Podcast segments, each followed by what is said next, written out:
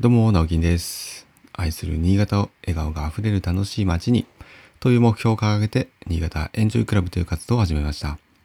普段は新潟市内で建築事務所を友人と共同経営したり、個人では築50年の空き家を地域の子供たち、また大人たちも含めた親子でのんびりと遊べる場所にイノベーションをしている寺尾の空き家という活動をしたりしています。はい、おはようございます。えー9月6日、月曜日ですね。週の初めです。はい、皆さん、えーいかがでしたでしょうか？あの、土曜日、土土日ですね。え週末。まあちょっとね、あのー新潟もですね、これは何て言ったらいいんですかね。まあ特別警戒みたいな形で、まあ、県からこう発令されまして、3日からですかね、3日から16日まで、えーまあ、県のね、県内のあらゆる施設だったりとか、あと中、中高、中学校、高校のね、部活動も禁止とか、まあ結構今、うん、コロナウイルス感染対策ということで、なかなかね、えーこう出かける状況でもない、出かけにくい状況って言ったらいいんですかね。なんかね、そんな感じで、どんな週末をね、過ごされていたんでしょうかね。今日も本当に涼しいですね。なんか今日は24度までしか上がらないみたいなんで、まあちょっとああの雨を雨が降ってます。で、昨日の夜深夜ね、私気づかなかったんですけど、もっとしゃぶりと雷がすごかったということで、私だけ気づいてなかったみたいです。起きなかった。で、記憶にないですね。はい。えー、あちょっと余談なんですけど、昨日の夜、えー妻とですね、えー映画を、映画というか、まあ、テレビ、テレビでですけどね、家で、まあ、映画を見たんですけど、えー、一応 Amazon プライムにね、入っているので、プライムビデオで見ました。えー毎週ね、土日、まあ、どっちか一本は必ず見てますね。はい。でも最近、ちょっとこう、私がですね、このサブカル熱が結構上がってきてるので、うん、映画もすごい見たい欲が強くなってるので、今週は金も見たかな。金で土曜日もちょっと、まあ、土曜日ちょっとねあの時間がなかったんですけど短めのやつを見ました3日連続で見ました。で昨日見たのがですね「サニー」っていう映画でえーっとですねこれななんて話したらいいのかな。まああのカタカナじゃなくてローマ字で「サニ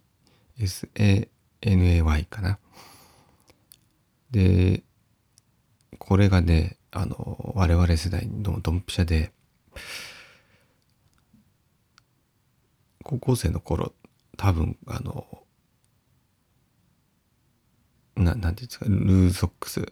えーミニスカルーズソックスで、あの、あれなんていうんですか、セーター。な、何、何のセーターだっけな。なんかもう定番の、小ギャルみたいなのがこう流行った時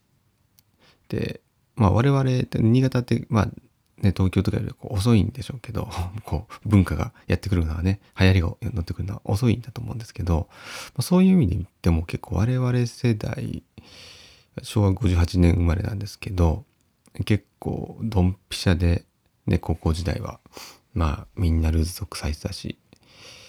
あのポケベルから携帯に変わったしみたいな、うん、なんかすごいえードンピシャな世代かなと思うんですけど、まあ、実際多分東京とかね、えーもうちょっと早い早いというか文化的に早いと流行りが早いともうちょっと上の世代なんかなっていう私38ですから、まあ、40とか41 2ぐらいの方からまあ我々からもうちょっと下ぐらいまで、まあ、すごくこうあの、まあ、共感できると懐かしい映画だと思います。あの昔ねそういう小ギャル小ギャルというかギャルをやってやってたあの仲良し何5人組がですねこう大人になって久しぶりにこう会うっていう話なんですけど結構良かったです。あのまあ懐かしいなっていうのもありますし、うんまあ、音楽もね懐かしの音楽。小沢健二とか安室さん安室ちゃんとかね。なんかこう良かったです。あの ざっくりしてますけど。はい気になる方是非あのこれは見て見てもいいかなと思います。邦画ですよねもちろん。篠原涼子とか、えー、友坂理恵とか。結構その辺もですねあのまあ世代的にはうん懐かしく思えるかなっていうキャスティングがされているので是非、えー、見てみてください。はい、えー、余談がちょっと長くなりましたけども。で今日はですね、えー、本題で、まあ、さっきのこう、ね、今新潟のコロナ感染対策状況っていうのも、まあ、大いに関係あるんですけどもえっ、ー、とこう場所を持ってるっていうのは、まあ、強いよねっていうよりはうんいろんなことができるよねっていう、まあ、実感したっていうお話ですね。で先ほどもねお話しした通り、えー、中学校高校も今部活が禁止、えー、部活中止というか禁止っていうんですかね。でこの前もちょっとお話ししましたけどあのもうねあの大会間近だったこの結構大事な大会間近だったのに、えー、急にこう中止要請が出てあのかなりこういろいろね大変だったという話をね現役の学校の先生から聞いてたんですけどもまあその大会自体はですね実は、えーま、前日のもう深夜になんか連絡が来て、まあ、やりますってことで、えー、やったそうですねこの土日。はい。でただあのもう部室とか、まあ、部活動としての活動が今できない禁止されてしまっているのでやっぱりちょっとね困っていたんですよね。うん、とはいえじゃあどどういろいろあるじゃないですか準備だったりとかねあるじゃないですか。でそういう意味でですね寺尾泣き屋を、えー、ちょっと貸していただきたいんですけどっていうその、まあ、場所としてですよね。うん、まあ部活動というよりはそこでねがっつり部活動やるというよりは、まあ、場所があるということで少し、まあ、生徒たちも集まってあの、まあ、準備するとか、えー、備えるとか、えー、まあ少しはねあの練習なんかもできるとは思うんですけども一応そういう場所として実はこの土日、えー、あと今日月曜日も、えー、少しあの放課後ですねあの貸してくださいますくだくれますかということで、えー、実はその現役の先生からの、えー、お願いがありまして、まあ、快く承諾したんですけども